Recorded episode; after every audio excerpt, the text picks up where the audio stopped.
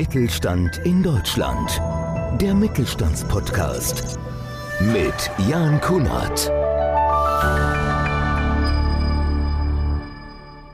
Verschiedene Kulturen, unterschiedliche Länder und die Kommunikation mit Menschen aus aller Welt haben Berit Becker schon immer fasziniert. Diese drei Interessen konnte sie fast 20 Jahre lang in abwechslungsreichen Jobs in der Tourismus- und Medienbranche ausleben. Als erfahrener Business Coach und Trainerin teilt sie in dieser Episode ihre inspirierende Geschichte über ihren Neuanfang in der Coachingbranche und warum nicht alle Absolventen ihrer Coaching-Ausbildung erfolgreich gestartet sind. Sie gibt uns außerdem einen Einblick in ihre Präsentationscoachings und erklärt, warum der Glaube an sich selbst und sein sein Produkt eine zentrale Rolle dabei spielen.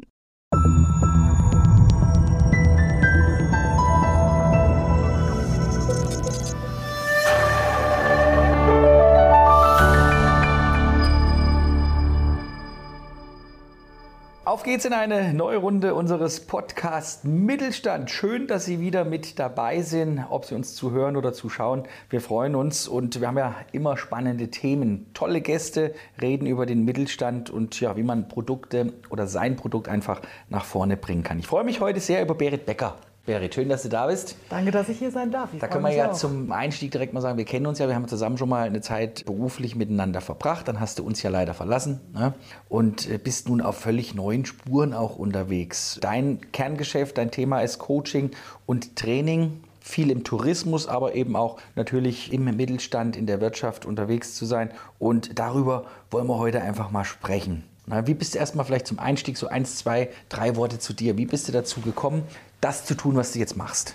Also als erstes habe ich, als wir zusammengearbeitet haben, auch schon Leute trainiert, vor der Kamera einfach authentisch rüberzukommen und ja auch ihr Produkt, in dem Fall waren das Reisebüro, Inhaber, ihr Produkt vorzustellen. Und es hat mir riesig Spaß gemacht. Und nachdem ich bei Sonnenklar TV aufgehört habe, habe ich eine Ausbildung zum Coach gemacht, weil ich auch ja, ein großes Interesse an der Persönlichkeitsentwicklung habe, Potenzialentwicklung und so konnte ich das alles verbinden und habe mich damit selbstständig gemacht. Und damit haben wir eigentlich den perfekten Einstieg. Ich bin jetzt ein klassischer Mittelständler, ja, ähm, habe noch keine Kameraerfahrung, habe äh, vielleicht auch ein bisschen ja, Düse vor die Kamera zu gehen. Wir haben schon viele Menschen auch hier bei uns im, im Podcast gehabt, wo wir dann darüber gesprochen haben, man eigentlich überhaupt keine Angst haben muss. Dafür gibt es ja Menschen wie dich, die einem helfen oder beziehungsweise einen darauf vorbereiten. Also ich gehe da aus zwei Sichten dran. Einmal innen heraus, dass ich eine Klarheit und eine Strategie im Inneren finde, weil Angst findet ja immer oder hängt an Glaubenssätzen dran. Und wir gehen zusammen auf die Suche, was habe ich für Glaubenssätze, wovor habe ich wirklich Angst und dann auch nach außen, wie präsentiere ich mich wirklich vor der Kamera. Also ich mache richtig Kameratraining, man spricht in die Kamera. Wie präsentiere ich mich da? Wie gebe ich mich? Wie ist meine Mimik? Wie, ist, wie verhalte ich mich? Und ja, so verbinden wir das. Kann man sich das dann so vorstellen, man macht verschiedene Aufsager, verschiedene Situationen, die man dann filmt, guckt man sich dann zusammen an danach und sagt dann hier, pass mal auf, da und da müssen wir dran arbeiten. Ja. Also ich mache es meistens in Gruppen, also ich gehe in die Firmen rein und dann machen wir einen Theorieteil mit der Aussprache, mit der Vorbereitung, wie ich, was will ich verkaufen, glaube ich an mein Produkt, weil ich muss an mein Produkt glauben, wenn ich nicht dran glaube, glaubt auch mein Kunde nicht dran.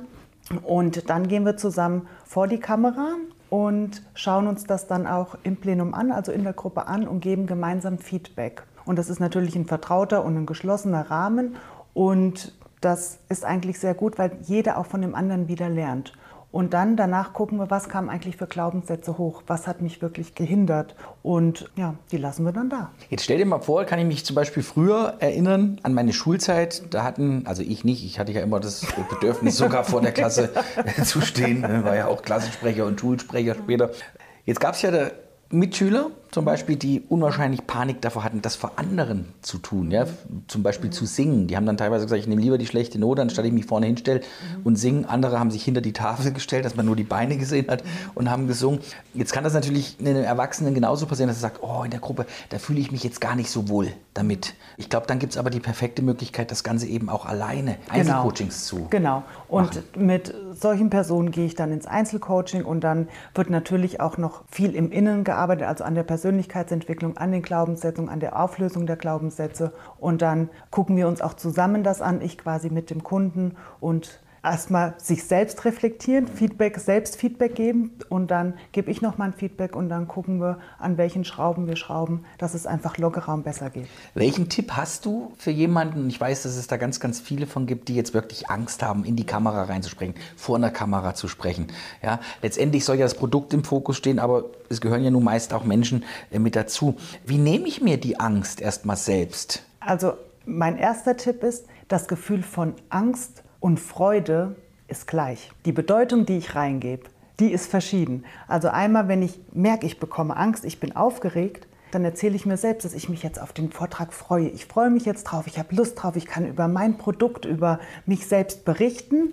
Und wenn das dann nicht so ganz funktioniert, kann ich mir auch in der Kamera jemand vorstellen, dem ich wirklich gerne was erzähle, den ich lieb habe. Vielleicht, ob das die beste Freundin ist, der beste Freund, der Partner, die Eltern bei Schülern jetzt. Und das hilft auch noch mal ein bisschen Angst rauszunehmen. Und wenn ich merke, ich kriege jetzt einen kompletten Blackout, immer aus der Situation rausgehen, einfach in Bewegung bleiben, aus der Situation rausgehen. Pausen sind auch echt okay. Vor Pausen braucht man keine Angst haben. Pausen sind hilfreich und dann einfach noch mal ansetzen. Und manchmal hilft auch die Ehrlichkeit.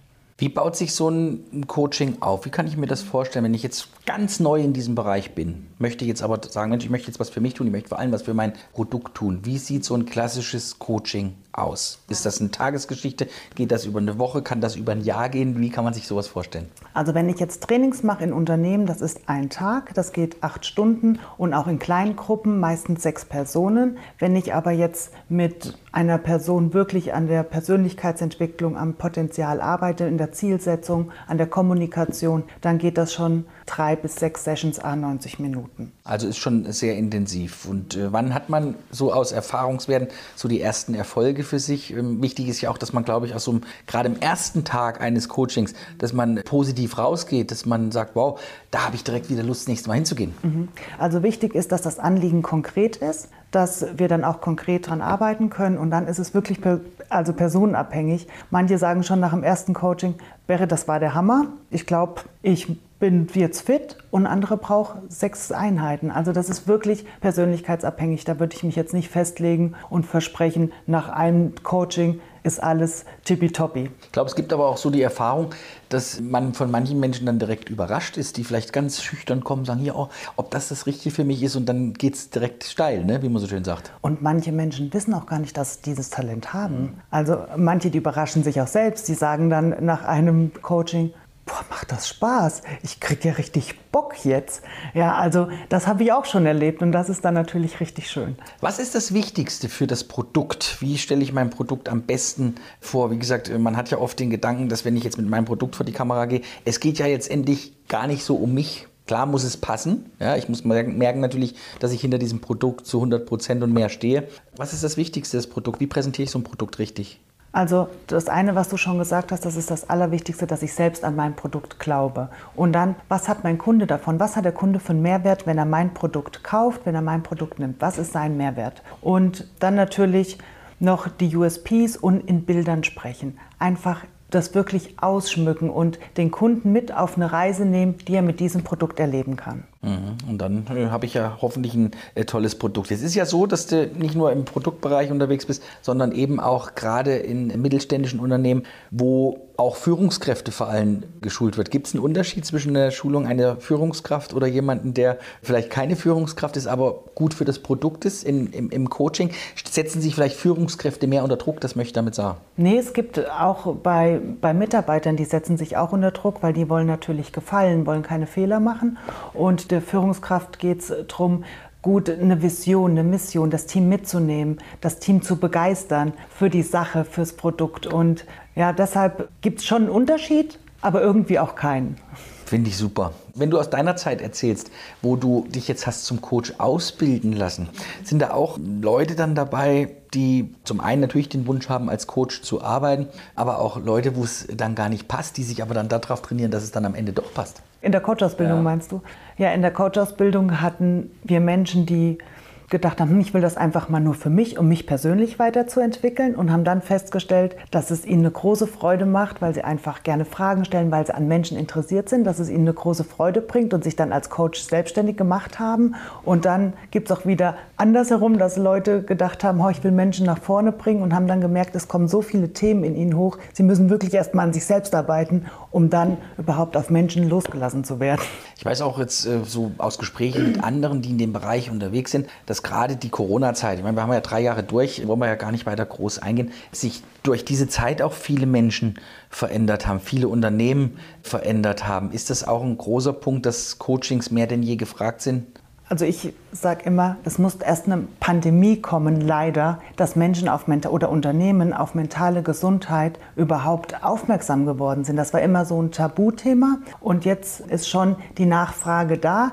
Aber mentale Gesundheit ist in Deutschland immer noch nicht so, hey, wir reden darüber, ich sag was. Es muss einfach eine Freundin von mir, die arbeitet auch in dem Bereich, die sagt, Berit, wir müssen mentale Gesundheit sexy machen. Und das ist das, was, glaube ich, auch wichtig ist, dass man das irgendwie ansprechend macht, dass man den Mitarbeitern einen Raum bietet, dass sie sich auch trauen. Viele haben auch Angst, das anzusprechen und dass auch wirklich Führungskräfte gucken, wie bleibe ich selbst mental gesund, wie bringe ich meine Auszeiten, wie arbeite ich, achte ich auf meine Gefühle. Die sind nun mal ein Indikator Indikator der Seele, dass man wirklich mal zur Ruhe kommt, Achtsamkeitsübungen macht und auch die Gefühle zulässt und dann auch auf die Mitarbeiter achten. Machen die Pausen, ja, sind die, wenn die alle 60 Stunden arbeiten und dann nie Pause machen und dann einfach auch mal drauf achten und wirklich auch Auszeiten bewusst nehmen und dafür sorgen, dass auch die Mitarbeiter darauf achten, dass die Mitarbeiter auch diese Auszeit nehmen. Ich glaube, wenn man zehn Jahre oder selbst fünf Jahre zurückgeht, da war Burnout immer so ein Thema, was man so ein bisschen auf die Seite geschoben hat. Man hat gesagt, ja, da stimmt ja was nicht. Aber dieses Thema ist ja aktueller denn je. Und es ist ja auch gar nicht schlimm. Und dafür gibt es ja eben dann auch Möglichkeiten, sich da wieder rauszuholen aus dieser Situation. Definitiv. Also ich kann von mir sagen, ich hatte 2018 einen Burnout und ich konnte mich da wirklich super wieder rausarbeiten. Ich musste einfach reflektieren, was war mein Anteil, was war vielleicht auch der Anteil vom Unternehmen und ähm, was die auch nicht mit Absicht gemacht haben, weil einfach die heutige Zeit, da geht es bam, bam, bam, zack und du musst performen und wir alle wollen irgendwie, dass das Ergebnis gut wird und dann kann das einfach passieren. Aber so ist jeder für sich auch verantwortlich, sich die Auszeiten zu nehmen, wirklich einen Tag die Woche Pause machen, wirklich einen Tag nichts machen. Man kann hart arbeiten, aber man muss sich dann auch wieder erholen. Und dann ist das Produkt, weil am Ende kostet, wenn einer mental krank ist, wenn einer einen Burnout kriegt, das den Mitarbeiter viel und das Unternehmen genauso viel. Das ist einfach, da gewinnt keiner. Und letztendlich ist es ja so, ich sehe es ja mir, ich habe auch ein relativ straffes äh, Programm. Mir hilft so ein Tag. Ne? Jetzt gerade im Sommer, wenn schönes Wetter ist, ich gehe morgens manchmal, wenn ich einen Tag frei habe, äh, runter, sitze den ganzen Tag im Garten, gehe wirklich abends erst spät wieder nach oben. Oder mir hilft auch manchmal einfach ein Tag Sauna, ja, um äh, wieder runterzukommen und dann wieder neue Kraft zu tanken. Ich finde, dass das äh, ein ganz, ganz wichtiges Thema ist, ein sehr ernstes Thema auch ist und dass man eben auch die Möglichkeit hat, sich, wenn man in so einem Tal sich vielleicht auch befindet und auch gerade im Mittelstand, weil der Druck ja immer größer wird. Wir leben in, in so einer schnelllebigen Zeit, wo alles auch jeden Tag teurer wird, wo man teilweise sich auch viele Gedanken macht, natürlich um sich, seine Produkte und äh, seine Mitarbeiter. Finde ich super, dass es eben Coachings und Trainings gibt. Was sind so deine Wünsche, so deine Ziele für die nächsten Jahre in deinem Beruf? Mein größter Wunsch ist, dass ich einfach vielen Menschen helfen kann, in, ja, irgendwie in ihre Bestimmung zu kommen, dass sie einfach ja, ein Bewusstsein für sich und für ihr Umfeld bekommen, dass sie ja einfach auch sich Zeit nehmen, Auszeit nehmen und vor allem, dass sie ja, keine Angst haben, sie selbst zu sein, dass sie sich einfach, dass sie den Mut haben, sie selbst zu sein, für sich einstehen und für das, an was sie glauben. Also ich habe mich sehr gefreut, zum einen, dass wir uns mal wieder gesehen haben, dass wir ich dieses spannende Thema mal angesprochen haben. Wie kann man mit dir am besten in Kontakt treten, wenn wir jetzt den einen oder anderen Hörer sagen, hier finde ich schon mal spannend, die Frau würde ich gerne mal kennenlernen? Dann, ich habe eine Webseite www.beritbecker.com oder man findet mich auch auf Instagram, I am Berit Becker. Finde ich spannend, Berit. Danke dir ganz herzlich und äh, sage Dankeschön an unsere Zuhörerinnen und Zuhörer und natürlich an unsere Zuschauerinnen und Zuschauer. Und viel mehr Mittelstand-Podcasts gibt es unter www.podcast-mittelstand.de. Auf YouTube haben wir ganz viele tolle Folgen zu den spannendsten Themen und ich freue mich schon, wenn wir uns bald wiedersehen, bald wiederhören. Bis dahin, bleibt gesund, bleiben Sie gesund und tschüss. Mittelstand in Deutschland. Der Mittelstandspodcast. Mehr Infos Mittelstand-in-deutschland.de